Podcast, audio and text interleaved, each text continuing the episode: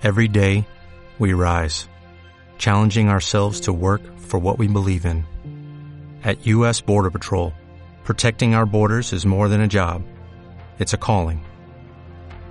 Agents answer the call, working together to keep our country and communities safe. If you're ready for a new mission, join U.S. Border Patrol and go beyond. Learn more at cbp.gov/careers. Bueno, bueno, miércoles 19 y media casi ya. Se hizo un poco tarde. Estoy un poco solo, pero no tan solo. Eh, porque hoy no está Andrés, pero posiblemente llegue en un rato. Hay que ver, esperemos. Pero, pero igualmente no deja de ser el caso que tengo una invitada de lujo conmigo acá en la llamada. Que de alguna manera eh, es como parte de la familia. Siempre que nos decimos, ¿quién es? Y decimos que somos primos. Por la sangre no somos primos, pero, pero somos primos. Eh, me, me acompaña hoy Silvi Mayo. ¿Cómo estás, Silvi? Hola, Juancho, ¿cómo estás? ¿Todo ¿Bien? Todo bien, ¿vos? Somos falsa familia, falsa familia. Somos falsa familia, sí, sí. Somos, o sea, siempre la típica, somos primos. Y te dice, ay, ¿cuál es? el-?" Sí, son tíos, pero no son- se, entiende. Nosotros, Cuando, tipo, cuando claro, nosotros nos entendemos, eso es lo importante. claro, nosotros, tipo, eh, no es que mentimos respecto a eso, sino que es. No, ocultamos información. Claro, básicamente. Así que bueno, eh, en, en esta en esta entrevista, tipo, nosotros pensamos en vos por el tema de, de- de la nutrición y vamos a hablar un poquito de eso al cabo de, de esta entrevista. Eh, Silvi es nutricionista, yo fui uno de sus pacientes, o sea, palabras tuyas, no palabras mías, fui uno de sus mejores pacientes. yo era, yo era un Humilde, tipo, humilde. yo era, yo era, no, no, no, yo era un tipo que cumplía mucho. Yo cumplí muchísimo. Yo, eh, Es verdad, es verdad. Doy fe, doy fe. claro, o sea, yo, Hemos logrado algunos objetivos.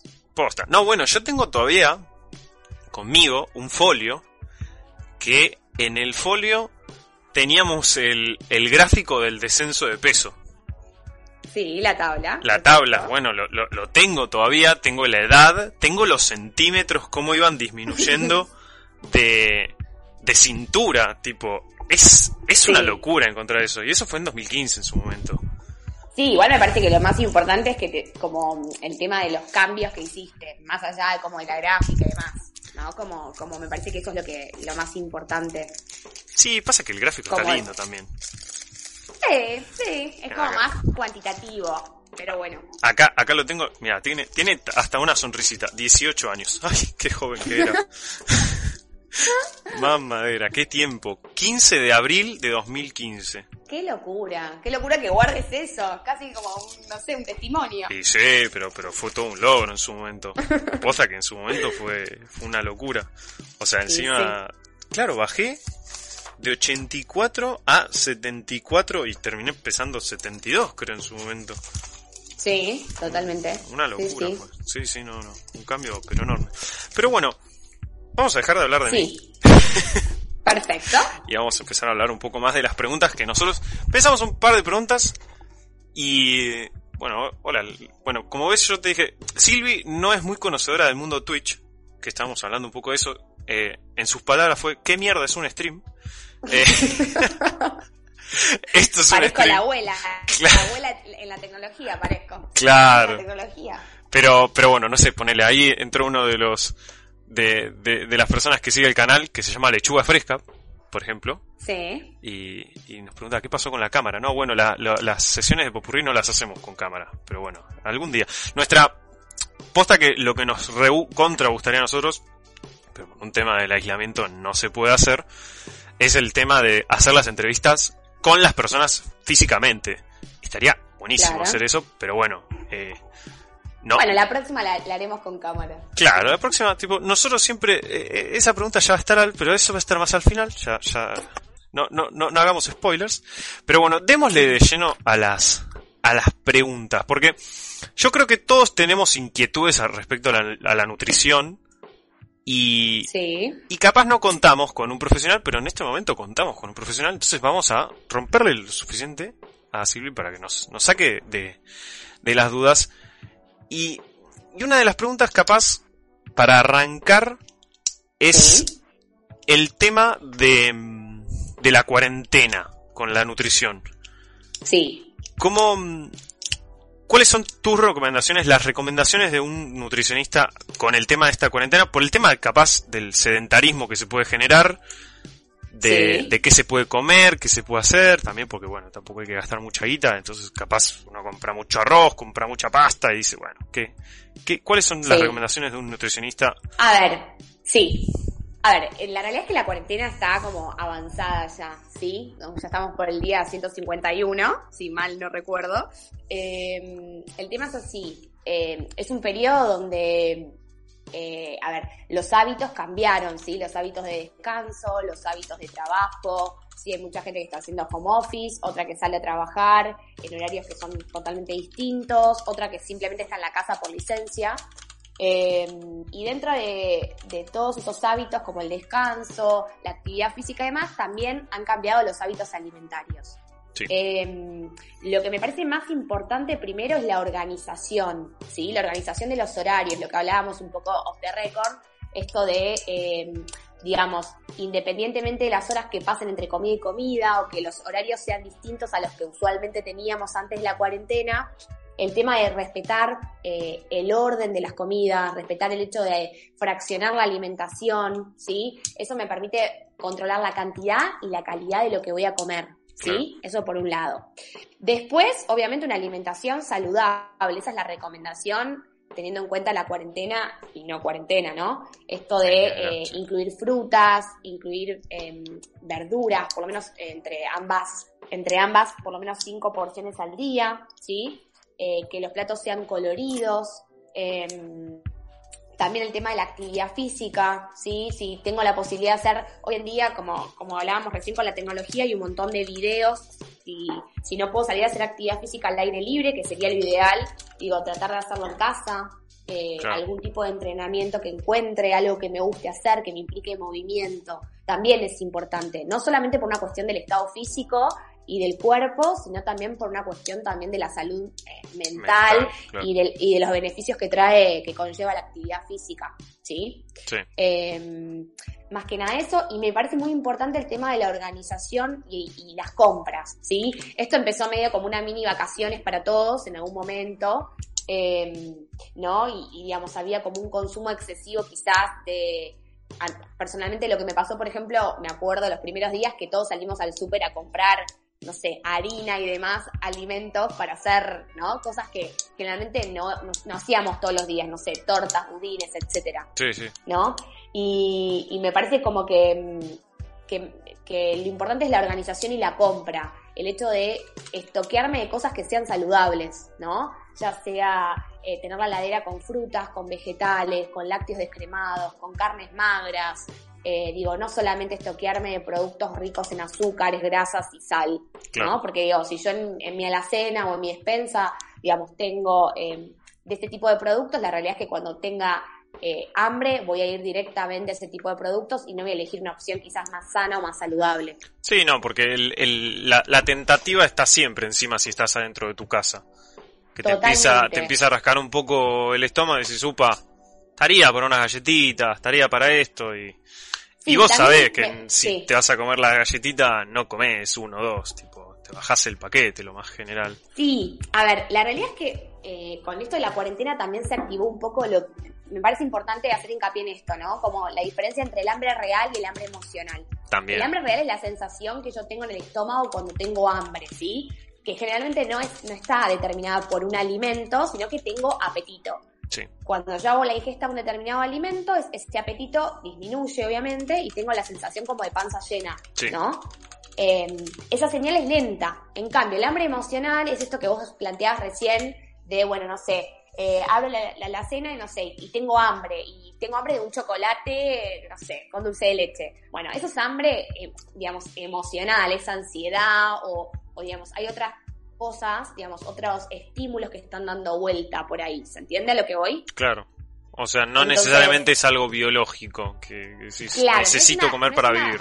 no es un estímulo fisiológico en sí, sino que en realidad está ligado con lo emocional. Digo, estoy ansiosa como, estoy nervioso como, estoy preocupado como. Claro. Y generalmente cuando como lo hago en forma compulsiva, y generalmente son determinados alimentos, lo que hablábamos recién, ¿no? Esto de alimentos que son ricos en azúcares, en grasas, en sodio, no sé, papas fritas, galletitas, gomitas, no sé, chocolates, ¿sí? Generalmente no es, no sé, una porción de carne con ensalada. ¿Se entiende lo que voy? Claro. O sea, es una cuestión de, de recatarse también un toque. Sí, en realidad me parece importante como validar, digo, obviamente que todo esto del encierro, de la pandemia y demás, nos despierta a cada uno emociones o situaciones distintas, que me parece que está bueno trabajarlas, validarlas y saber que uno se puede sentir de tal manera, pero que el método de descarga no sea mediante la alimentación, sino como decir, bueno, yo elijo comerme un alfajor con dulce de leche porque tengo ganas de esto y lo disfruto, pero no de manera compulsiva como para lidiar con, no sé, con la ansiedad que tengo. Claro, descargarlo de una manera más saludable como viendo una película, viendo una serie, saliendo a correr. Llamando a un amigo contándole que estoy ansiosa. Leyendo un libro, claro, eh, cualquier cosa.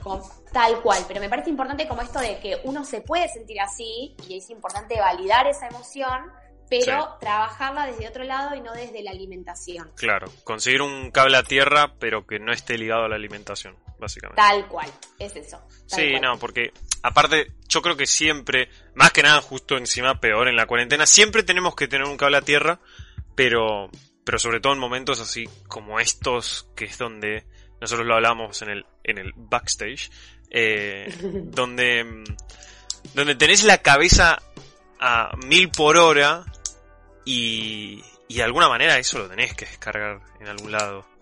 Totalmente. Y además saber que en realidad uno no es solamente lo que come, sino también es lo que siente, lo que piensa. Entonces me parece que es importante como rodearse y generar ambientes positivos, ¿no?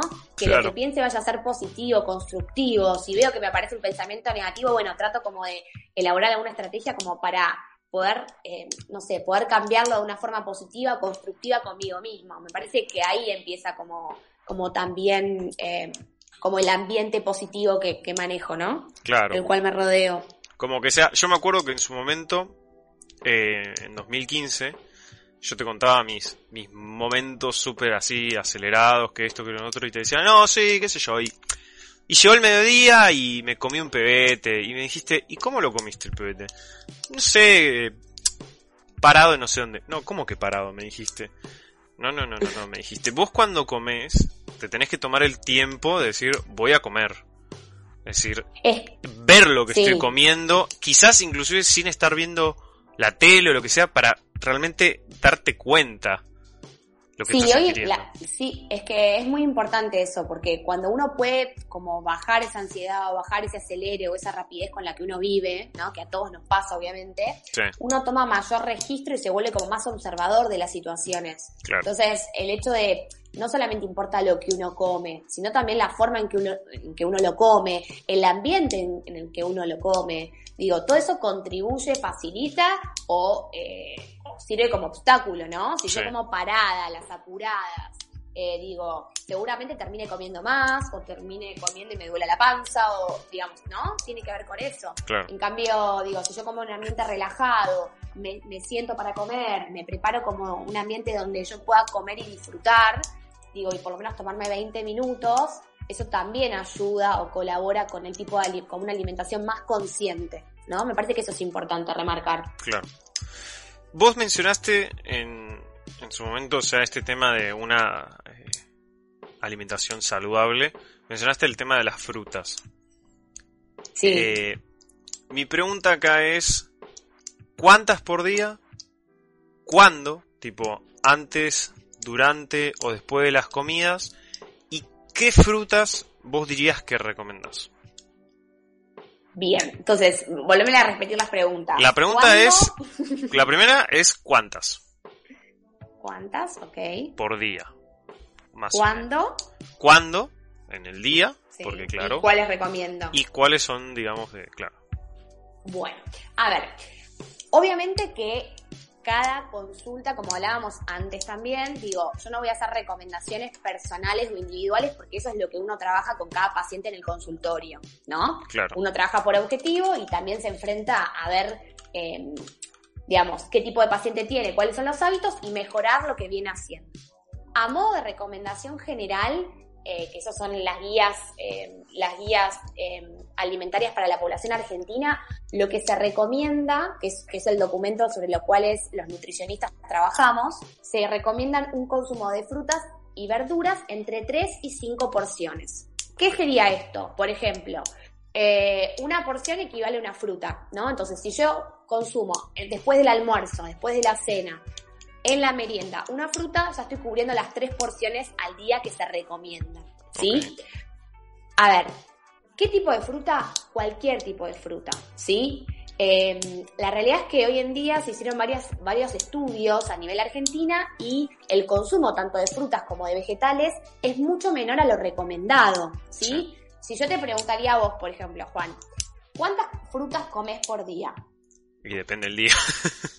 Bien, pero, perfecto. Pero lo más probable es que no llegue. Pero lo más probable es que no llegue, sí. ¿Cuántas consumís? ¿Una, por ejemplo? Y ayer seguro que... No, ayer creo que lo hice, ayer creo que lo hice, ¿eh? pero ayer, no todos los días. Pero el tema es el hábito, ahí es donde uno trabaja, ¿sí? Digo, si a mí me cae un paciente que me dice, mire doctora, la realidad es que, oh, digamos, no consumo ningún tipo de fruta, yo no voy a indicarle que consuma tres. Obviamente ideal si consume tres por día, pero los hábitos se construyen en el tiempo y por repetición. Entonces, seguramente si el paciente no consume ningún tipo de fruta, la idea es que empiece con una. El momento del día en el que sea es indistinto, ¿sí? Hay mucho mito dando vueltas sobre si consumo antes de la cena, después de la cena, si los carbohidratos y demás. No, el orden de los factores no altera el producto, entonces no importa en el momento en que lo consuma, eh, sí importa, eh, nada, que lo consuma. ¿sí? Claro. Digamos, ya sea en una ensalada de fruta, en una preparación, en un jugo, en un licuado, no sé, como colación entre comidas, etcétera, ¿sí? Y como recomendación, digamos, todo tipo de fruta. La realidad es que los colores que tienen las frutas indican la variedad de vitaminas y minerales que tienen. Entonces, ah, siempre lo que se recomienda es que haya variedad. Porque a mayor variedad, mayor color, mayor, mayor es la cantidad de colores que incorporamos y mayor también es la variedad de vitaminas y minerales que tiene. Claro. ¿Sí? O sea, eh, ahí, ahí entra capaz, por la típica es ponerle, reducir el, el consumo de, de, azúcar. Y hay que entender también que la fruta tiene azúcar sí, pero cuando se habla de reducción de azúcar se refiere a a la procesada, a la procesada claro, a lo refinado. Digo, hoy en día, lamentablemente, el ritmo de vida acelerado que tenemos todos, o que teníamos todos antes de la, de la pandemia y ahora también, digo, hace que uno termine recurriendo en un montón de productos que son elaborados, refinados y ultraprocesados, ¿sí? Es decir, que la industria los modificó agregándole aditivos, eh, conservantes, edulcorantes, espesantes y demás. Todo para que se vuelva un poco más adictivo también. Totalmente. La idea es la reducción de ese tipo de azúcares, o también pasa mucho eh, que uno a veces no lo contabiliza como tal, ¿no? Más allá del azúcar de mesa, hay mucho consumo de bebidas azucaradas, ¿no? ¿Cuántos de nosotros, digo, si miramos, eh, la otra vez salió una encuesta en el CESNI que hablaba de que la jarra de los argentinos, si la tuviéramos que dividir en tres, eh, el 50% sí, más del 50% son bebidas con azúcar, ¿no? Entonces, bebidas con azúcar me refiero a jugos, gaseosas, aguas saborizadas, etcétera, ¿no? Entonces, em, también eso es azúcar. Digo, el azúcar de la fruta es un azúcar natural, distinto es el azúcar de un alfajor y demás. Yo lo que recomiendo es tratar de elegir, digamos, productos que sean más naturales, ¿sí? Eh, y menos paquetes, ¿sí? menos paquetes en la, en la mesa, menos envases, volver un poco a la cultura de la cocina claro. ¿sí? y, de, y de los alimentos más naturales. Ahí, por ejemplo, em, esta también, que yo la sé, pero esta te la, te la voy a tirar a vos, que la expliques vos, que se la vas a explicar mejor que, que yo. Si yo tengo una naranja. Sí. Eh, y la quiero exprimir, ¿es mejor comerla, comer el jugo o comer la naranja? Bien, ¿eso le hizo alguien la pregunta? No, pero ah. es, es una pregunta que está muy bueno explicar por qué es preferible comer la fruta antes que, tomar el jugo, pero... a ver, no es que no se puede comer, depende, depende del objetivo que vos tengas, ¿no? Cuando yo consumo el jugo de una fruta, por ejemplo, una naranja, para hacerme un vaso de naranja, el jugo de naranja, mínimo un vasito chiquito uso entre dos y tres porciones de fruta, ¿sí? esa es la fruta que se recomienda a lo largo del día, como hablamos anteriormente, ¿no? Entonces, cuando yo me consumo la fruta entera de una naranja, o sea, ya sea una naranja, una manzana, además, la realidad es que seguramente me va a costar mucho más comerme las tres frutas enteras. ¿Por qué? Porque la fruta me va a aportar más saciedad, más sensación de panza llena. ¿Por qué? Porque además de los azúcares que estoy consumiendo, estoy consumiendo también fibra. Claro. Que eso no sucede cuando consumo el jugo de la fruta porque lo único que estoy consumiendo es el contenido de, sí, la, digamos, sí, el contenido de adentro de la fruta. ¿sí? No hay cáscara, no hay ollejos, no hay nada que esté consumiendo. ¿Se entiende la diferencia? Claro. O sea, ahí también entra, perdón que te interrumpa, pero entra también un poco el tema de, lo mecánico también que es comer, que implica, digamos, el, movimiento de la boca, el masticar. Tiene, tiene, sí, tiene, tiene ese, e, ese proceso de que el cuerpo le estás diciendo, está, estoy ingiriendo algo eh, que no sé si, si se activa, no sé, viste, capaz uno dice se activa, pero no, no es el término. Sí, en realidad, como poder consumir, vos puedes consumir las dos, las dos cosas, ¿no? Ahora, si viene un paciente que tiene sobrepeso o que presenta obesidad al consultorio, obviamente que uno le recomienda que quizás en vez de consumir el jugo de fruta, que uno lo toma en 5 segundos y, quizás no genera tanta saciedad como una fruta entera, consuma la fruta entera, ¿sí? Claro. Eso es para un caso particular, pero en general se recomienda obviamente cuanto más, eh, cuanto más eh, a ver, más se consuma ese producto natural, mejor. Si yo puedo consumir la fruta con, con cáscara, mucho mejor. Pero la realidad es que si consumo el jugo de frutas, no es que va a pasar algo que está mal. ¿Sí? Así como un paciente, si viene a subir de peso, se recomienda que quizás sean jugos de frutas o licuados de frutas porque porque el proceso, digamos, mecánico anterior a la ingesta, está como, eh, digamos, está mucho más eh, elaborado, ¿se entiende? Entonces el, pasaje de ese alimento a través del tubo digestivo va a ser más, más rápido. Claro. Ahí justo estoy poniendo que después hacemos la sección de las preguntas en el chat porque están haciendo muchas preguntas. Eh, ya, ya somos 10 personas, 12 con nosotros. Bien. Después hacemos la sección de las preguntas del chat, lo aclaro ahí, ya lo dije, pero bueno, también ahí lo dije. Bueno, ahí, ahí Lechuga Fresca dice, bueno, paso uno, consumir una fruta entera, agregado a mi lista. Muy bien.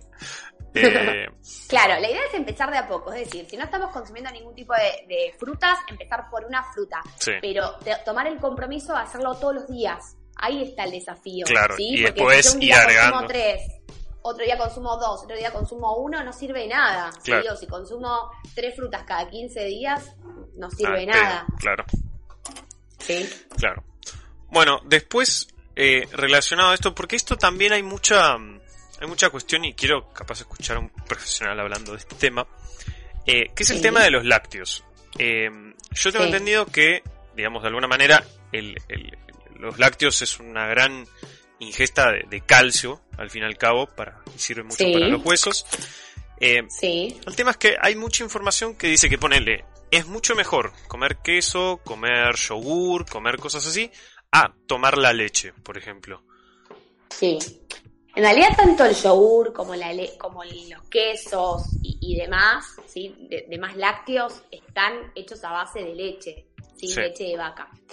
A ver, la realidad es que hay mucho mito dando vuelta, no hay nada científicamente comprobado de que los lácteos generen algún tipo de, de perjuicio en la alimentación. Sí es verdad que las corrientes de hoy en día eh, hay mucha, eh, digamos, hay mucha, mucho tipo de alimentación dando vuelta de, índole vegetariana o vegana, que quizás, eh, más, más que vegetariana vegana, porque en realidad los vegetarianos también pueden incluir lácteos, ¿sí? que quizás consumen otro tipo de bebidas hechas a base de productos naturales. Los lácteos son una buena fuente de calcio. Hay otras fuentes naturales que son fuente de calcio también. Es decir, que un paciente, por ejemplo, vegano, también puede incorporar digamos, el calcio en su proporción eh, en, en, la recomendación que se necesita sin necesidad de, incluir los lácteos. ¿Se entiende a lo que voy? Claro. Porque también hay mucho mito esta cosa de que el vegetariano o el vegano eh, no puede llevar una alimentación completa o adecuada. Sí, tranquilamente sí, no incluyen algunos lácteos, igual pueden cubrir el calcio de otras maneras. ¿Sí? Claro. Eh, y con respecto a los productos lácteos, eh, nada, la idea también es que aportan, bueno, vitamina A, vitamina D, calcio, proteínas de alto valor biológico que son importantes, ¿sí? Las proteínas sirven, eh, sobre todo las de alto valor biológico, que son las de, buena, de mayor, digamos, de mejor calidad, ¿sí? Entonces tiene que ver con eso. La idea es que se recomiendan las, las guías em, alimentarias para la población argentina, recomiendan tres a, modo de recomendación general, ¿no? Lo estoy diciendo. Sí. Eh, después, obviamente, estas recomendaciones generales aplican a la población en general sana. Después hay que ver cada caso en particular, si tiene alguna patología y demás. Claro. Recomiendan tres porciones de lácteos descremados por día. Y es importante, perdón. No, decime, sí, sí, sí. No, y es importante el énfasis que puse en descremado, ¿sí? Por una cuestión de prevención cardiovascular. Es decir, que todo lo que son grasas a partir de los dos años de edad no los necesitamos. La idea es que sean lácteos descremados y no enteros. Mira, desde los dos años, tipo. A partir de los dos años. Qué locura. O sea, asumo que por una cuestión de los macronutrientes, una parte de la. no, y también por una cuestión de la, de la, de, en realidad la grasa a esta altura en la, edad adulta no la necesitamos. Y también los lácteos de, enteros junto con las carnes las carnes que no son eh, que son grasas digamos sí sí las carnes que no sean magras con, embutidos junto con fiambres y demás también contribuyen a em, a la presencia digamos a la síntesis de colesterol. Entonces también tiene que ver con eso sí con prevención cardiovascular. Claro. Mira qué locura. Es eso es, bueno saberlo. Respecto ahora a, ya que lo mencionaste ahí, el tema del colesterol. Porque uno escucha el colesterol y lo que se le viene a la mente es arterias tapadas por colesterol. Sí. Eh, pero también, viste, capaz te hacen un examen de sangre y te da un número y decís, no, tengo colesterol. Y te dicen, no, no, pero eso es colesterol bueno. ¿Qué es el colesterol? ¿Por qué existe uno bueno, uno malo? ¿Qué, ¿A qué se referencia eso? Bien. Ahora, dos cosas importantes. Primero, el colesterol es una grasa que fabrica el cuerpo, ¿sí? Hay un 80% que lo fabrica el cuerpo, es decir, que es de síntesis endógena, ¿sí? Eh, ahí contribuyen, no sé, antecedentes familiares, la edad de la persona, el sedentarismo, un montón de factores, ¿sí? sí. Hay un 20% de ese colesterol que nosotros controlamos con la alimentación. Fíjate que es mínimo, ¿sí? sí. ¿Viste cuando vos vas, por ejemplo, vas al, médico y le decís, mirá, la verdad que me dio alto el colesterol, bueno, cuídate con la dieta. A ver, te puedes cuidar igual con la dieta, con la alimentación y sin embargo seguir teniendo colesterol. ¿Por qué? Porque hay un 80% que no lo podés controlar, digamos, que, es de síntesis endógena, ¿sí? Que el cuerpo lo fabrica y que no depende de lo que vos estés comiendo, ¿sí? Eh, nosotros tenemos dos tipos de colesterol. Lo voy a decir vulgarmente porque, digamos, no me voy a poner con a, hablar como vulgarmente me sale, pero digamos, así como... Eh, sí, sí, digamos, de, la, de la calle, digamos. Claro. Que se entienda. Nosotros tenemos dos tipos de colesterol, uno que se llama bueno, uno que se llama malo, ¿sí? Mm, digamos, obviamente que las siglas, la sigla del bueno es HDL, la sigla del malo es LDL, obedecen a nombres en inglés de determinadas, de, determinado tipo de lipoproteínas, ¿sí? Para decirlo eh, más eh, científicamente. Sí. Para, a grandes rasgos, el colesterol malo lo que hace justamente es que se, digamos, que el cuerpo lo fabrica y se deposita en las arterias y se van tapando, ¿sí? Por eso se llama malo. Y el colesterol bueno lo que hace es justamente agarrar ese colesterol malo, llevarlo al hígado, que es el lugar donde se metaboliza, y eh, destapar esas arterias. ¿Sí? Eso lo estoy diciendo como vulgarmente. Eh, por eso es tan importante que el colesterol bueno esté alto y el colesterol malo esté bajo. Claro. ¿Sí? Eh, o sea, uno, uno contrarresta al otro, básicamente. Son dos caras de la misma moneda. Tal cual. O sea, que más allá de las cifras de colesterol total, que uno piden un laboratorio de sangre, es importante saber qué porcentaje de ese colesterol total es bueno y cuál es malo, y cómo están esos valores, ¿sí? Porque quizás el colesterol total me da 210, pero tengo 80 de colesterol bueno y no sé, soy malísima con las cuentas, pero no sé, tengo 130 de colesterol malo. Entonces, ¿está mal? No está. ¿Se entiende a lo que voy? Claro. Digamos, eso es como más o menos. Formas de, elevar el colesterol, digamos, el bueno, actividad física principalmente, ¿sí? El tema de la actividad física. Eh, principalmente hoy en día se recomienda actividad física, obviamente hay dos tipos de actividad física, anaeróbica y aeróbica. Como mínimo se recomienda, obviamente se recomienda la combinación de ambos tipos de actividad física, pero principalmente la realización de actividad física aeróbica, que puede ser caminatas, eh, correr, no sé, bailar, etcétera, por lo menos 150 minutos por semana, ¿sí? Eh, y obviamente el tema para bajar el colesterol malo, el tema del consumo de, bueno, de frutas, de verduras, de productos integrales, de semillas también. Eso ingerir sería.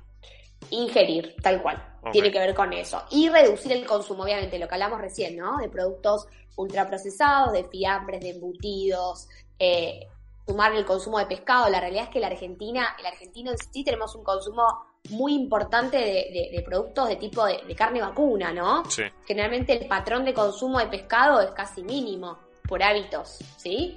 Entonces eh, también implica eso, como sumar eh, pescados de tipo, no sé, salmón, si tenemos la posibilidad de atún, caballa y demás, eh, por lo menos entre dos, tres veces por semana.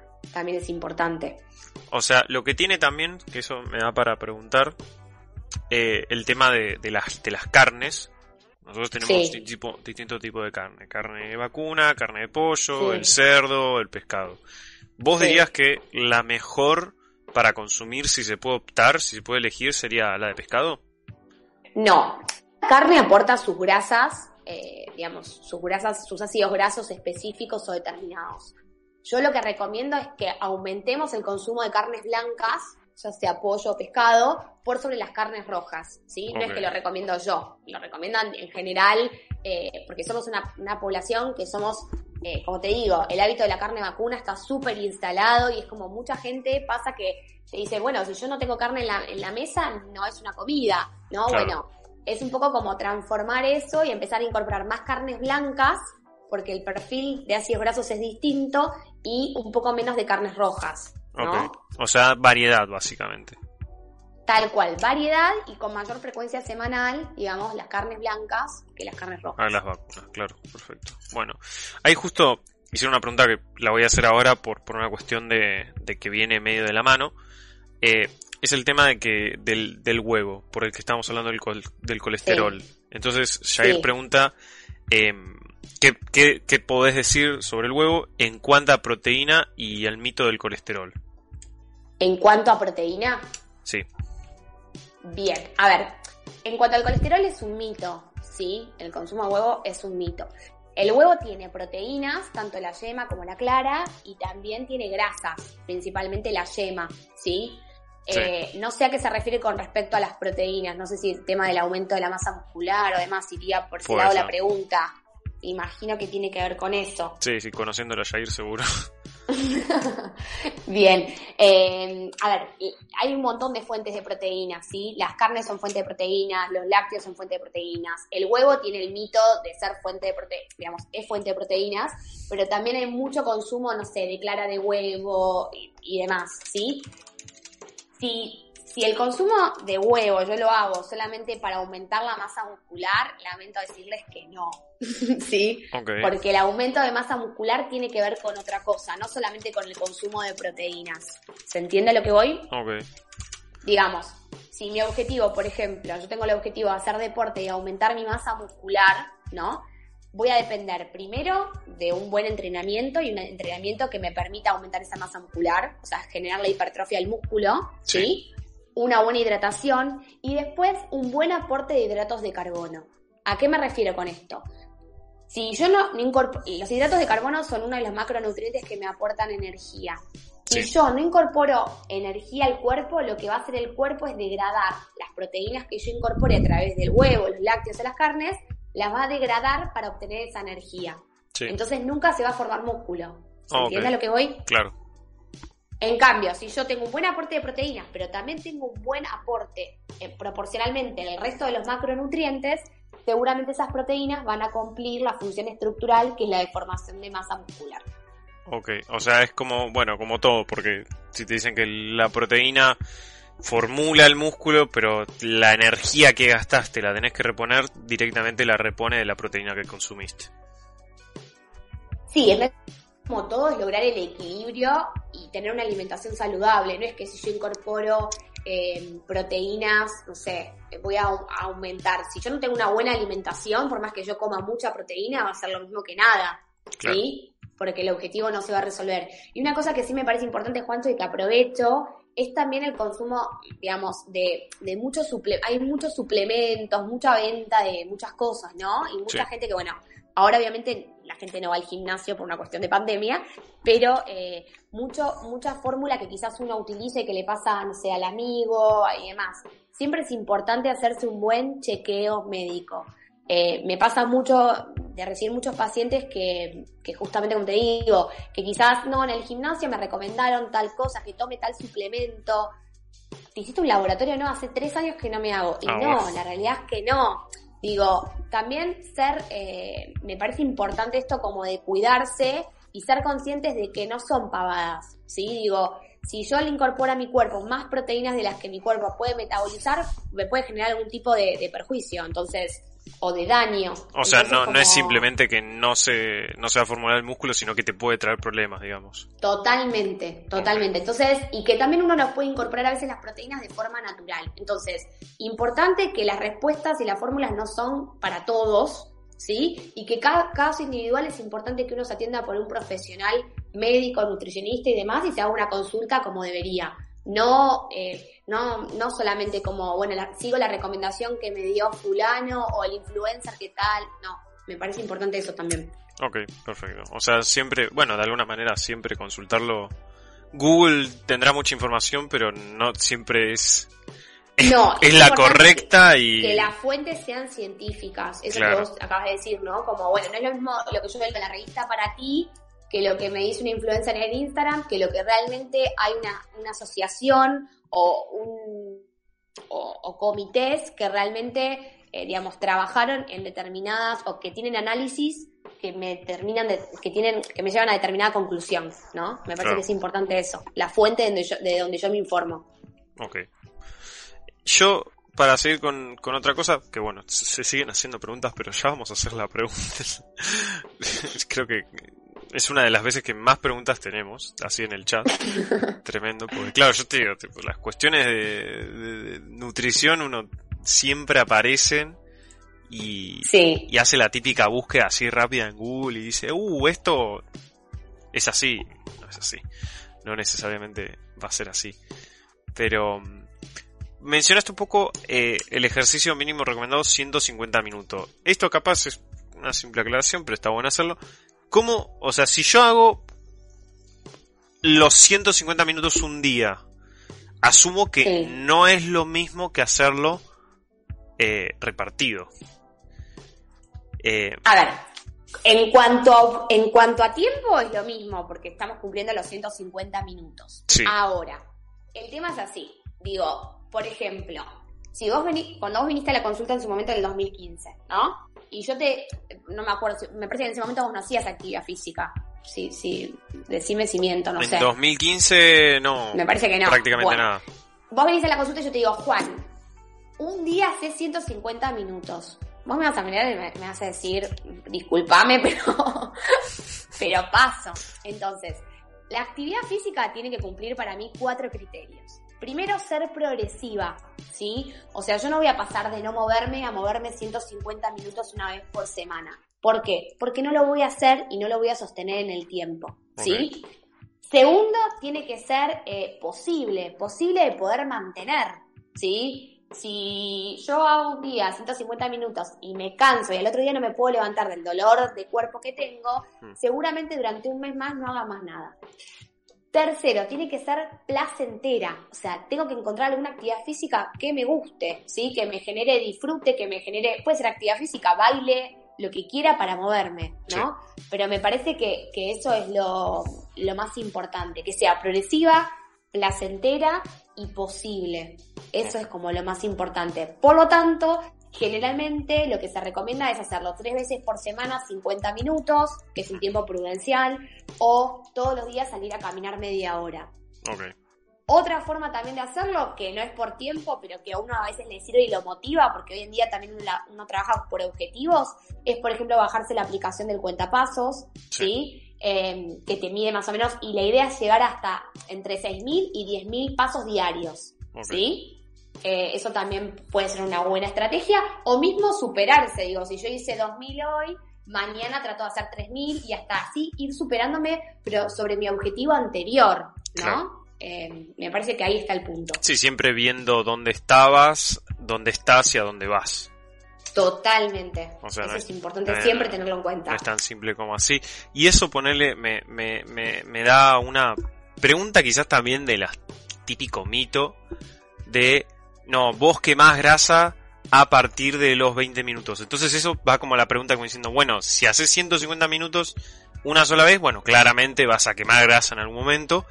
Pero si yo digo, bueno, esos 150 eh, minutos lo, lo reemplazo en hacer 15 minutos todos los días, eh, bueno, técnicamente si hago las cuentas no llegas me parece, pero ponele que haces 20 minutos solamente, tipo todos los días.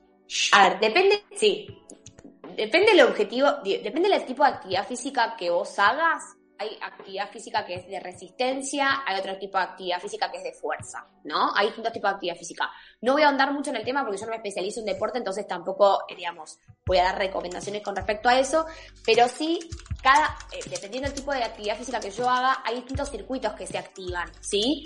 Generalmente, eh, digamos, muchas veces empieza con la oxidación de grasas, también la, la, degradación de proteínas y después también el tema de, hay, de, em, ¿qué, quería decir? De el, también el glucógeno muscular, ¿no? Em, entonces, iba a decir algo y me olvidé. Terrible laguna mental. no, terrible laguna mental.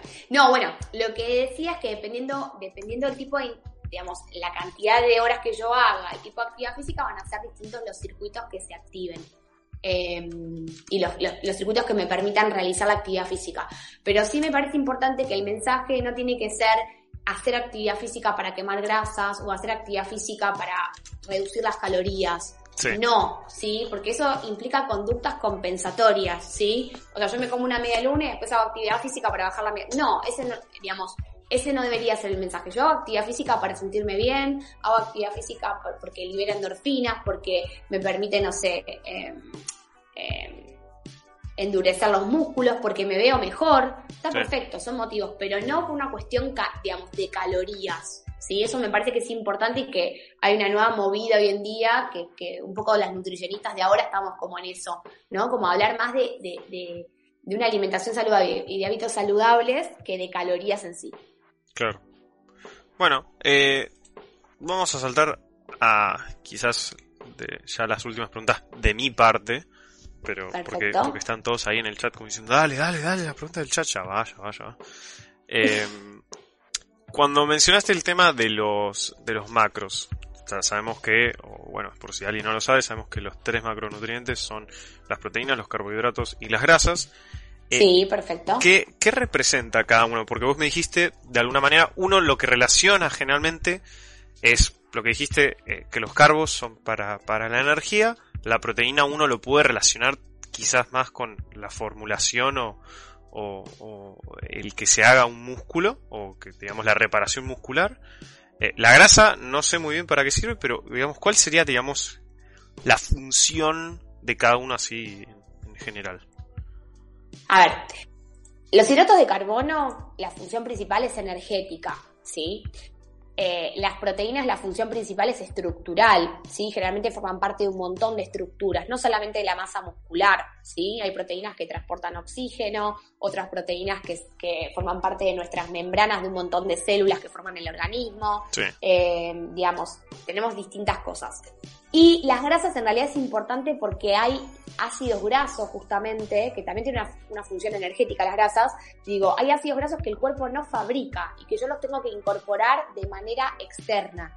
Sí. Y también es importante para la vida y porque también forman parte de un montón de células y de, de, sistemas energéticos que una a veces desconoce o que es, un mundo. Em, pero los tres son importantes de incorporarlos proporcionalmente. O sea, una alimentación para que sea saludable tiene que cumplir cuatro leyes. Una que tiene que ver con la cantidad, es decir, la cantidad de alimentos y de nutrientes que incorporo. Otro tiene que ver con la calidad, o sea, qué tipo de nutrientes incorporo, cómo los incorporo, qué alimentos como, ¿sí? Otro que tiene que ser con la adecuación, es decir, adecuada a cada, a cada momento biológico, edad, sexo, actividad física de cada persona, porque seguramente lo que yo consuma no va a ser lo mismo que una persona sedentaria, ¿sí? si yo hago mucha actividad física, o si tengo 10 años no voy a necesitar las mismas calorías que cuando tengo 40, ¿sí? Y por último, tiene que incluir variedad. Eso es lo más importante. Tiene que haber armonía entre esos nutrientes. Por eso es importante que haya una proporción entre los tres nutrientes. Claro. Ok, bueno, mira. Esa, esta está buena. Yo no la sabía, la de las grasas. Tipo, para que. O sea, básicamente es porque el cuerpo no las genera por sí solas. De alguna manera, ninguna las genera por sí sola, ¿no? Hay algunas que no las genera por sí solas, otras que sí, ¿sí? Y, digamos, lo que me, me, aporta a través de la alimentación, las grasas son ácidos grasos esenciales, ¿sí? Pero forman parte del sistema nervioso y un montón de otras células, ¿sí? El colesterol, de hecho, el colesterol en una adecuada proporción también es fundamental para la vida, ¿sí? Claro. Eh, digo, la idea del colesterol es que no sea mayor a 200 en sangre, pero la realidad es que menor a ese valor o ese punto de referencia es importante porque también se ocupa de un montón de funciones adentro de nuestro organismo. Ok. O sea, digamos, es... Ahí justo en el chat dijeron que respondiste una de las preguntas que ya estaba de antes, que habían preguntado por los macros. Bueno, ya está preguntada. Eh, ya capaz, esta pregunta es, es una pregunta capaz más boluda, pero que aparece mucho en internet, que aparece mucho en muchos lados, que va a haber infinidad por una cuestión de, cosas, eh, que es la pregunta de qué alimentos uno nunca debe mezclar. Sí. En realidad hay mucho mito, ¿no? Esta cosa de que, bueno, no puedo comer hidratos y como los hidratos de noche, si los hidratos lo acompaño con la carne está mal. No. Los alimentos yo los puedo mezclar eh, eh, digamos, puedo mezclarlo siempre y la idea es que haya variedad, lo que hablábamos anteriormente, ¿no? Digo, no es que está mal que yo mezcle los alimentos, no, esos son mitos, ¿no? Lo que hablábamos recién también de esto de consumir los hidratos en qué momento, de qué forma, no. La idea es que la alimentación sea variada, entonces que yo, digamos, que en mis platos lo que se recomienda es que sean coloridos, es decir, que yo pueda mezclar la carne con el arroz y con, no sé, una ensalada de tomate, por ejemplo, digo, que haya color, ¿sí? Ahí está el punto. Claro. Que, no sé, lo mismo si me hago unos fideos con que sea con vegetales, una tarta que tenga vegetales también, ¿no? Que haya más presencia de, de vegetales. Pero como mezclar, puedo mezclar todo tipo de alimentos. Las cantidades y, la frecuencia que yo maneje esos alimentos va a depender del estado nutricional que yo tenga y del objetivo que yo tenga. Eso se ve obviamente en cada consulta eh, con cada paciente porque depende por, por, el objetivo que venga a consultorio, digamos. Claro. O sea, no, no depende de una sola cosa. Ok. Totalmente. Bien, yo creo que podríamos pasar a, a las preguntas del chat. Eh, a ver que no me no me haya quedado ninguna en el tintero, pero las voy a ir buscando. Porque encima lo, lo malo de esto es que no es que se almacene en un lado, queda todo el chat entero. Entonces, bueno, voy a ir, claro, medianamente buscando. Porque la, la mejor sería poner el signo de pregunta e ir recorriendo. El tema es que, claro, eso tendría que estar desde el stream prendido en Chrome. Pero bueno, nos vamos fijando. No, hay apuro de nada, no hay Más artesanal. Claro, así se, así se puede hacer como, como yo te dije, eh, acá hay preguntas de toda índole y yo te las voy a ir filtrando porque una de las preguntas que voy a filtrar, por ejemplo, pero la voy a mencionar por qué tipo de preguntas no voy a estar respondiendo, es por ejemplo, no sé, Lechuga Fresca dijo, ¿es verdad que puedo bajar 40 kilos depositando 100 dólares a un tipo? Ese, ese tipo de preguntas no las voy a, no las vamos a responder. claro, se van a filtrar. pero, pero nada, bueno, acá Lechuga Fresca claramente dijo que era un chiste igualmente, pero bueno. Eh, Acá, bueno, Chael pregunta, no sé si sabrá qué opinión tiene sobre la creatina. Bien, la creatina es un suplemento, ¿sí? Que hay un instituto que se llama Instituto Australiano de Deporte. Sí. Que eh, divide a los suplementos deportivos en cuatro, ¿sí? Sí. A grandes rasgos, digamos, vulgarmente la creatina es uno de los suplementos que está aprobado por ese instituto como, em, digamos, que tiene beneficios para determinados deportes y eh, que, ha sido probado en un montón de ensayos clínicos, ¿sí? Sí. Eh, ahora, su consumo y su recomendación tiene que asesorarse por un profesional que se dedique a, deportología y que, y que vaya con su laboratorio completo y demás, ¿sí? Okay. Pero digamos, está avalado como por el Instituto Australiano de Deporte como uno de los suplementos. Hay, hay cuatro categorías, ¿sí? Hay algunos que, por ejemplo, no, no está, mm, por ejemplo, la maca, ¿sí? ¿Viste la maca peruana? No sé si escucharon hablar sobre eso. Me suena, eh, pero, pero, en un momento estuvo re, es una raíz, eh, digamos, de origen peruano y que también se vende acá, se comercializa, que decían, le asignaban un montón de propiedades, ¿sí? De un montón de, de, de que, que era como un estimulante. Bueno, la realidad es que se vio, según ese instituto, que esas propiedades no están comprobadas o faltan ensayos clínicos. En el Sí. caso de la creatina, sí está comprobada su eficacia, sí se permite como uso de suplemento y como consumo, pero yo les recomiendo que si tiene, digamos, si tiene interés en consumirlo y demás, que se asesore. Claro, no, no, no es simplemente tipo decir, bueno, lo consumo porque Tal cual. eh, Que se consulte puede. con un profesional que se dedique a deporte. Ok, perfecto. Bueno, ya escuchaste, Jair. Antes de mandarle a cualquier cosa. Eh, para papá, vamos a seguir subiendo. Esto luego estaba así, bla bla bla. Tu, tu, tu, tu, tu. Bueno, esta, esta por ejemplo, tampoco la, la vamos a filtrar. Eh, porque hay, hay preguntas como por ejemplo, que creo que eso también estaría respondido con la pregunta esta, la de... eh, de si, si está mal mezclar distintos tipos de comida por qué tipo comer, porque decía comer con pan con queso, por ejemplo, que si hacía mal. Yo creo que eso ya quedó respondido de alguna manera. Eh, Pan con queso como comida, decís vos. Claro, asumo como como- agregado a la comida. asumo que será como agregado más que como comida. A ver, no es, sí, no está mal consumir pan con queso. Digo, si un día me quiero hacer un tostado, el tostado de jamón y queso es pan con queso y jamón. Claro. No, no está mal. Hay que ver los hábitos completos. ¿Se entiende a lo que voy? O sea, que no no sea la base jugar. de una dieta, digamos.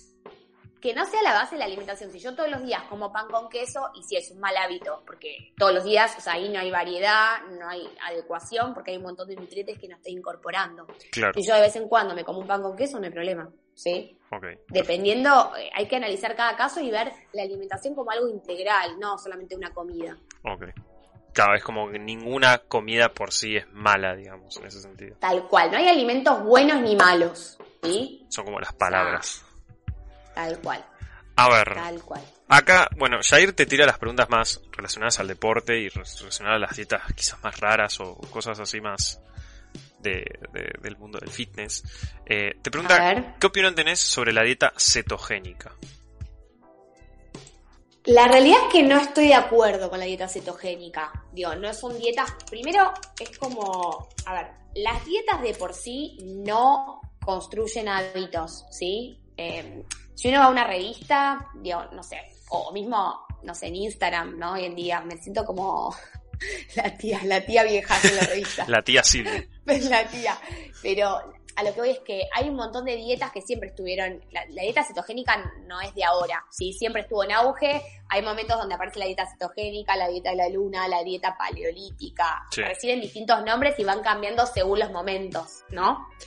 Eh, pero las dietas no construyen hábitos, porque la dieta cetogénica en realidad lo que se basa es en el consumo de grasas y de proteínas en mayor cantidad que la de hidratos de carbono. ¿sí? Se hace una reducción de, de, de, mm, se hace una reducción muy importante de hidratos de carbono. Ese tipo de dietas cetogénicas exigen un control muy minucioso, porque para lograr la cetosis Necesito, digamos, esa cetosis implica que el- la cantidad de hidratos de carbono tiene que ser menor a 100 gramos por día. Es casi mínimo el consumo, ¿sí? Y eso no te enseña a comer, porque la realidad es que, digo, no puedes... A ver, la alimentación también, uno es un ser social, no es que uno queda, digamos, solamente come en su casa, ¿sí? Digo, te juntás en un asado con amigos o te juntás en un evento social y demás, y, y no lo podés llevar a cabo ese tipo de dietas, ¿sí? Entonces, no construyen hábitos saludables. Para mí lo más importante es eso, es que no perdamos también el hecho de la comensalidad, que es el sentarse a comer con otra persona o el sentarse a comer eh, o, el, o el estar participando de un cumpleaños, de un evento y demás, eh, cuidándome, pero sabiendo que puedo comer de todo, ¿sí? Cuando hay restricción de alimentos, a mí me parece que, que no generan ningún tipo de, de efecto positivo a largo plazo. ¿Se entiende a lo que voy? claro. Está bien. Ahora, si yo decido, no sé, seguir una alimentación baja en hidratos porque no me gusta o por lo que sea, bueno, es otra cosa. Si yo restringo por restringir porque creo que va a traer beneficios, para mí no. Claro. No estoy de acuerdo. Es, es lo que venimos hablando también de lo que se llaman poder mantenerlo en el tiempo, más que nada también. Poder mantenerlo en el tiempo y también tener una relación más amorosa con nuestro propio cuerpo. Me parece que tiene que ver con eso, ¿no? Las conductas dietantes eh, son conductas que son restrictivas y y, es muy importante esto como de empezar a, vincularnos también con el placer, me parece. Como esto de comer algo, digo, uno come por un montón de estímulos, para sentirse bien, para estar mejor, no sé, para, para rendir mejor, para poder trabajar mejor, pero también come por placer. Entonces, restringir tanto lo único que hace es evadir el placer y cuando yo lo incorporo después, eh, lo voy a incorporar en mayor cantidad porque lo vengo restringiendo. ¿Entiendes? Sí, sí, sí, reventás y terminás haciéndolo peor todavía. Entonces, legalizar el placer me parece importante también. Claro. O sea, es eso. Ahora, sigamos con las preguntas. Bueno, acá también de vuelta otra pregunta capaz muy técnica y capaz muy recomendada, muy, muy no recomendada, sino pero muy ligada al tema del deporte. Es el tema de eh, ¿Cuándo es recomendable consumir carbohidratos simples respecto al ejercicio? ¿Antes de entrenar? ¿Después? ¿Simple? Sí, no sé qué será con simples. Asumo que será, no sé, harinas. No. Los carbohidratos. Bueno, los carbohidratos simples en realidad son hidratos de carbono, digamos, los refinados, los azúcares, las bebidas deportivas, todo eso tiene carbohidratos simples, ¿sí? ¿sí?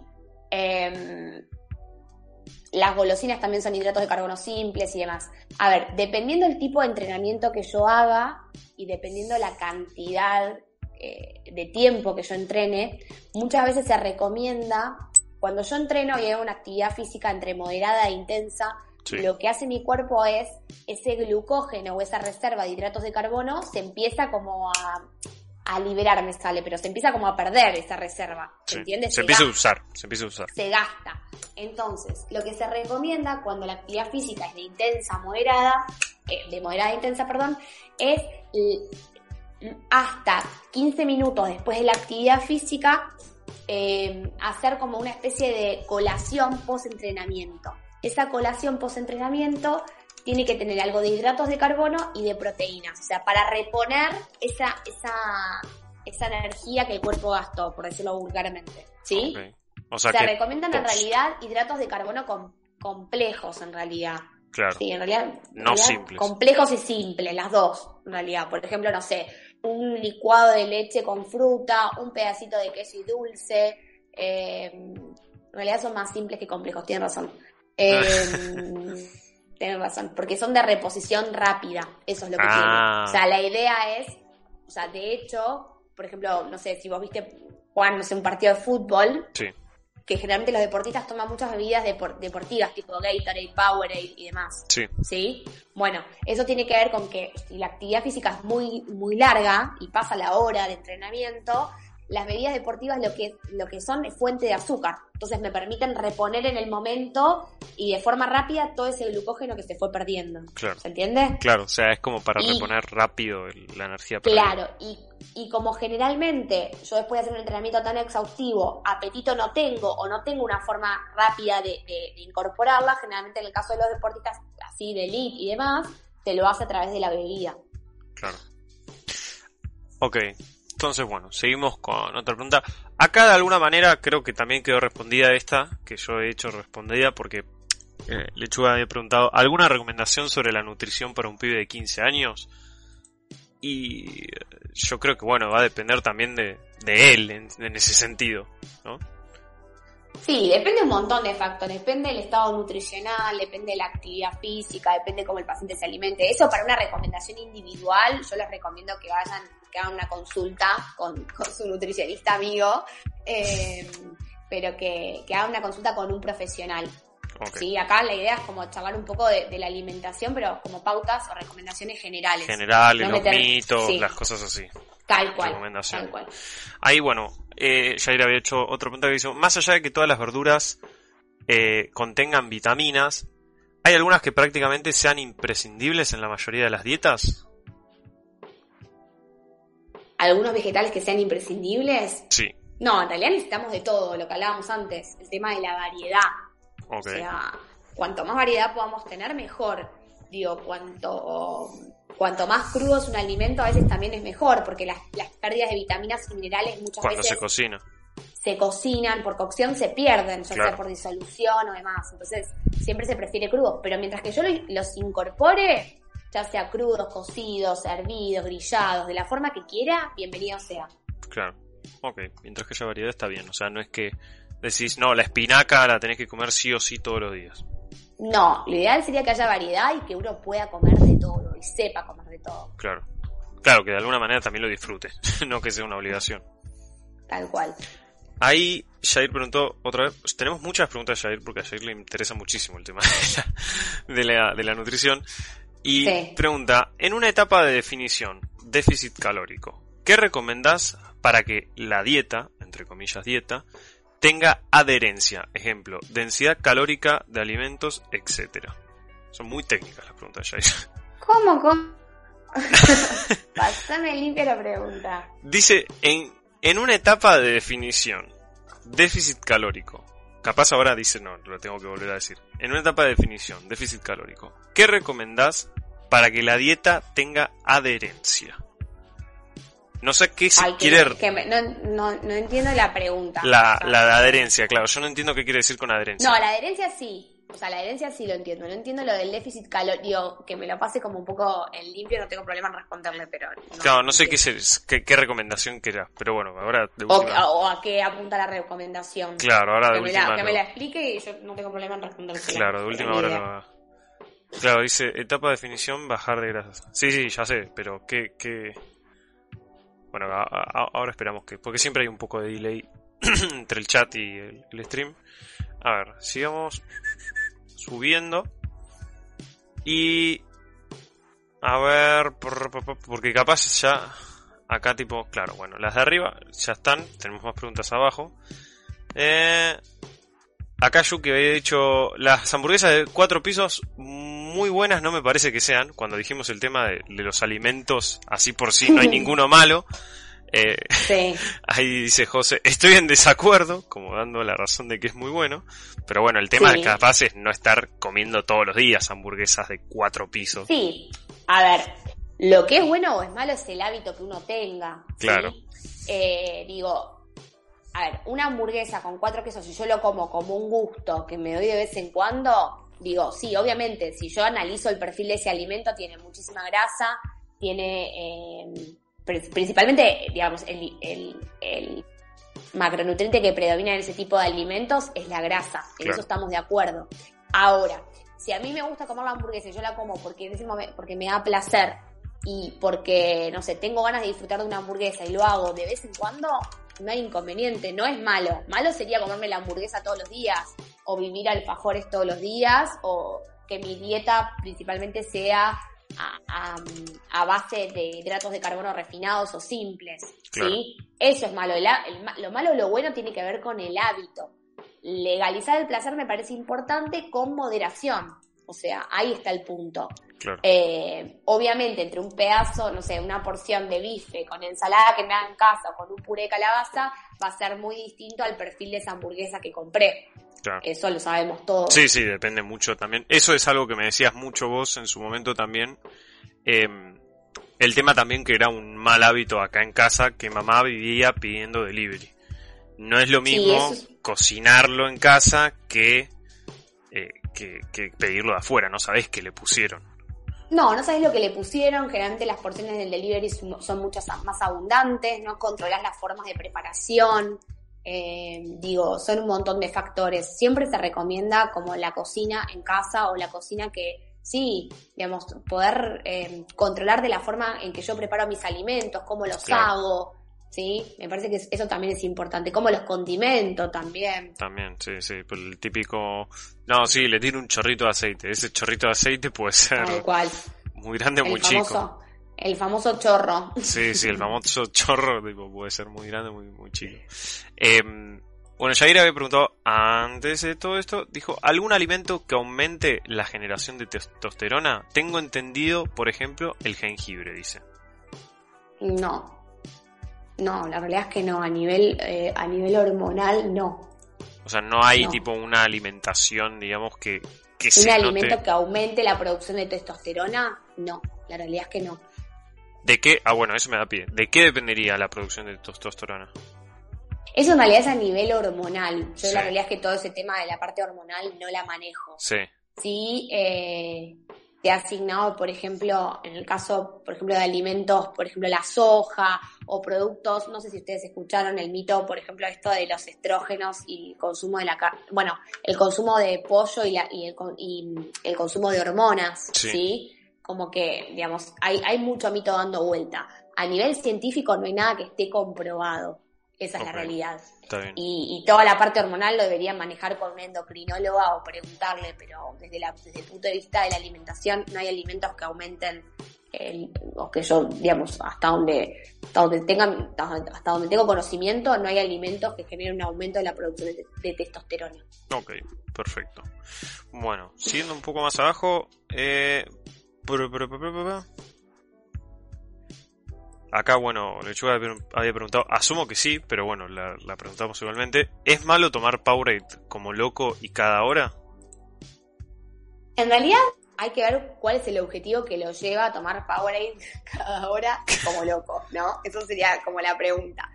Más allá de eso, digo, las bebidas deportivas son ricas en, eh, digamos, justamente su nombre lo indica, sirven para deportistas. Claro, Eh, o para reponer justamente sales minerales y glucosa, que son los ingredientes principales de esas bebidas. De hecho, hoy en día en forma casera también puedo hacer la bebida deportiva en casa con naranja, azúcar, bicarbonato de sodio y demás. ¿sí? Claro.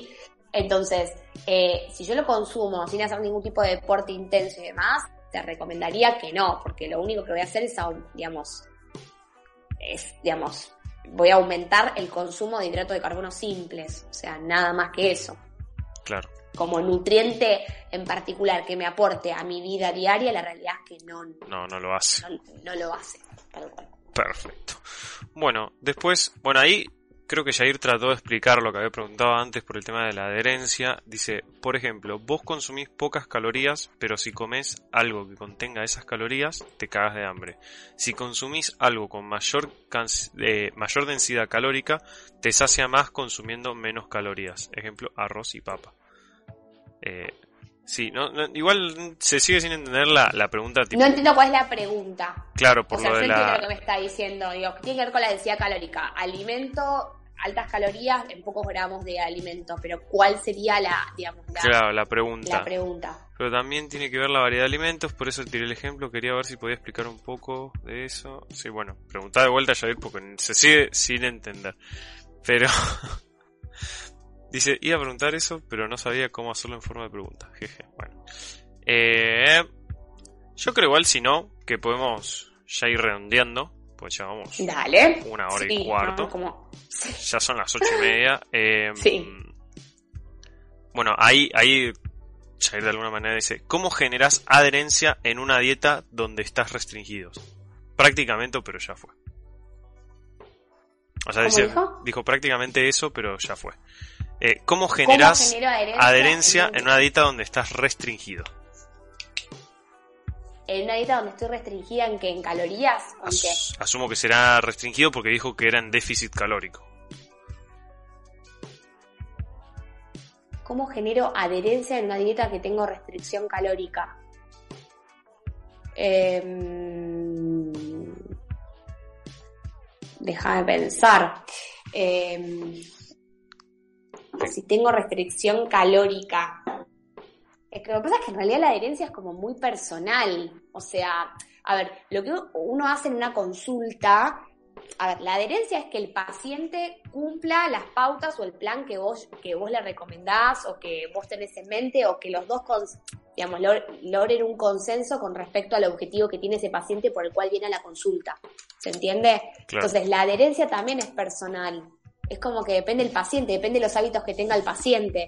O sea, si el paciente, no sé, no come hidratos de carbono, bueno, veré qué forma tengo de vehiculizar tipo esos hidratos de carbono o cómo puedo enriquecer las preparaciones. ¿Se Claro. entiende a lo que voy? Como va a depender de, de cada consulta personal y de los hábitos que ese paciente tenga. Porque Claro. muchas veces lo que pasa es que las recomendaciones, como, como venimos dando acá, son generales. Sí, sí, sí. en cada consulta uno ve qué hábitos tiene el paciente, cómo lleva a cabo su alimentación, cuántas comidas hace, qué tipo de alimentos incorpora y cuáles no, Mm. y en base a eso se logra como un consenso, se negocia o se, o se, se pauta un plan de alimentación determinado. Claro. Entonces, la adherencia va a ser dependiendo quién tenga enfrente, no es que... Claro, es muy, es muy personal, digamos, ese sentido de la pregunta. Sí. O sea, la adherencia es que el paciente se adhiera justamente o, digamos, o cumpla las pautas que, que venimos hablando en consultorio. Y las pautas van a variar dependiendo cada paciente y la alimentación que tenga. ¿Se Claro. entiende? Claro. Si yo tengo que aumentar las calorías, no sé, le diré que haga tal o cual estrategia. Claro. Si tengo que disminuirlas, haré dependiendo de los hábitos que él tenga.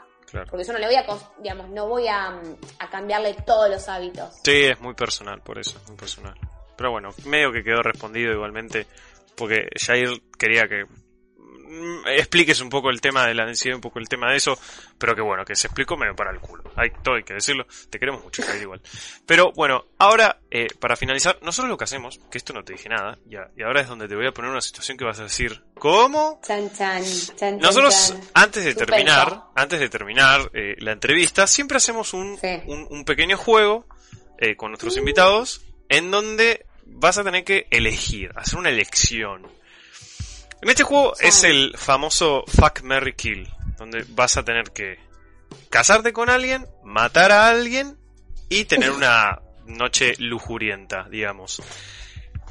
En este Fuck, Sí. Mary Kill es una lista de 100 famosos argentinos en Oh, donde va a ser completamente al azar. Va a ser completamente al azar. Vos yo te voy a decir, decime y yo digo basta y, y, y hacemos un, un, un random número y, y tenés que elegir tres. Y te- de esas tres personas vos tenés que elegir después lo otro. ¿No? Bueno, dale, dale. Entonces, Tipo, te digo, ¿cuándo basta? claro. A ver, bancame que Vale. yo ahí... Decime. Basta. 79. 79, Chan, chan. tu primer famoso es... Hay que ver si lo conozco, ¿no? Ay. Mauro Viale. Oh.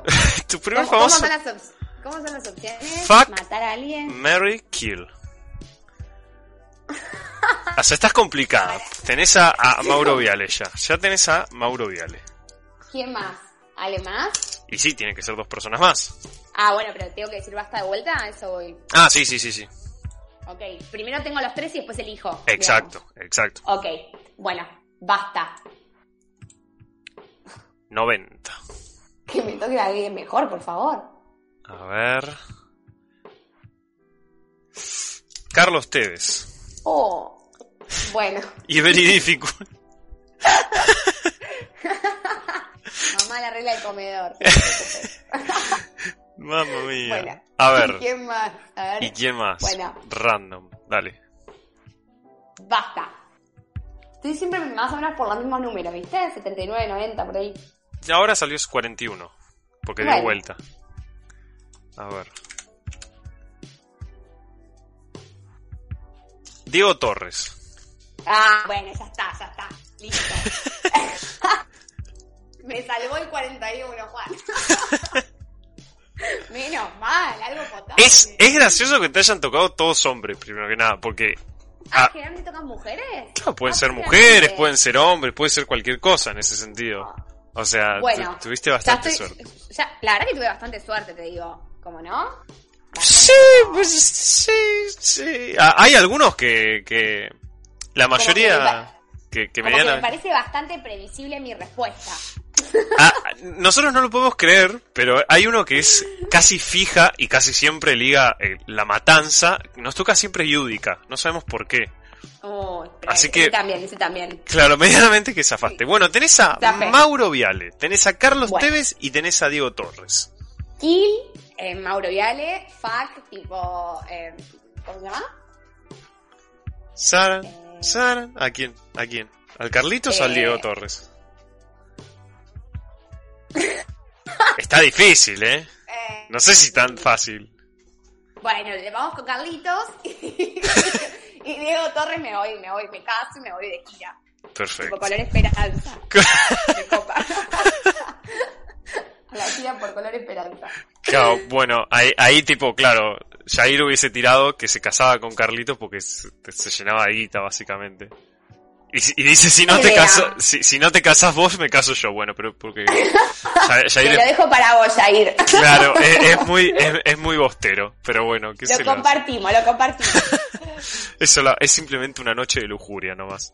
Pero bueno, pero bueno, fue, fue, eh, eh, este de alguna manera también es mi primer pupurrí eh, sin Andrés, porque bueno, Andrés estaba trabajando, así que bueno, se complicó y, y, dijimos, bueno, hagámoslo, porque si no, lo hacemos mañana más o menos.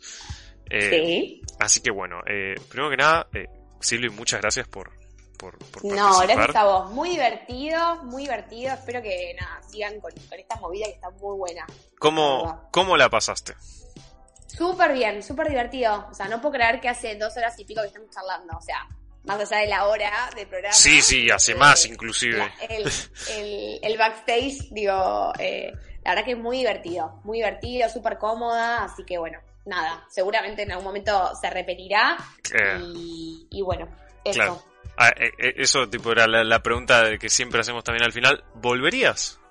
Obvio, obvio. Me parece súper divertido esto de, las charlas y me parece que uno, eh, nada, como en el intercambio hubo preguntas que son súper interesantes y que más allá de, las preguntas tipo, digo, hay algunas que, que, que también a uno también lo hacen reflexionar, pensar, eh, cuestionarse, me parece que, está bueno siempre el intercambio, siempre uno puede sacar cosas positivas. Así que, nada, la verdad que súper lindo. Claro, ahí, bueno, eh, bueno, ah, ay, estas preguntas que hacen. Bueno, primero Jair te pide perdón, pero dice, peor que un parcial, mis preguntas.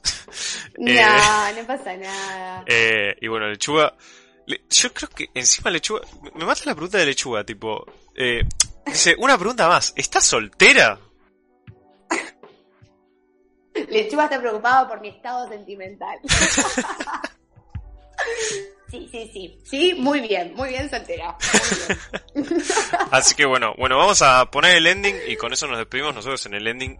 Generalmente tipo muteamos la canción del stream y ponemos una, una canción que nos hizo un amigo. Donde tipo básicamente eh, es una cancioncita que no sé por qué no me estaría abriendo. Ay. Se hace desear. Sí, no sé, voy a tener que... A ver, F5. Ah, claro, porque se me tildó todo Windows. ¡Buenísimo! buenísimo, buenísimo. Bueno, no, será para la próxima la canción. claro, no, que es raro igual tipo que, que, pase esto. Claro, dice que está sobreexigiéndose. Claro, menos mal que, que abrí el... A ver, vamos a cerrar esto para que no... O sea, el stream está igualmente vigente, no, no pasó nada, no tenemos no tenemos el stream caído ni nada, lo tenemos sin música nomás. Pero bueno, puede, puede fallar, puede fallar, puede fallar. Bueno, venía todo bien hasta ahora, te das cuenta, ¿no? Claro, Como que no, no, no quiere que termine la gente esto. Claro, ¿Tú, tuviste, se, se, te, se te fue la verga el sistema, pero bueno, pero, pero, pero no se termina. Dios mío, a ver, ahí va, dale, ahora sí. Dale, a ver, arranca. ¿Vas a arrancar? ¿No vas a arrancar? ¿Quiere o no quiere? Está como... Upa. Upa. Windows no responde. Upa. le pasaba todo al chabón. Tenía que ser justo ahora. No sé, no sé qué, le pasa. Ah, claro, está, está, sí. Ahí igualmente se reinició solo bien el coso. Eh, porque es literalmente, te juro, muy raro que pase esto y encima en stream peor. Eh, a ver, ahí, ahí, ahí arranca. Ahí quiere, ahí quiere. Dale es entrar en la carpeta. Te juro, es entrar en la carpeta. Bueno, gente, imagínense que. que había una cortina musical de fondo. Que estaba la. Claro. Póngase cada uno la cortina musical que quiere en su casa. claro, sí, no sé qué, qué onda, qué pasó. Bueno, no importa. Eh, nos vemos la próxima, gente. Gracias por estar. Un saludo y chau, chau.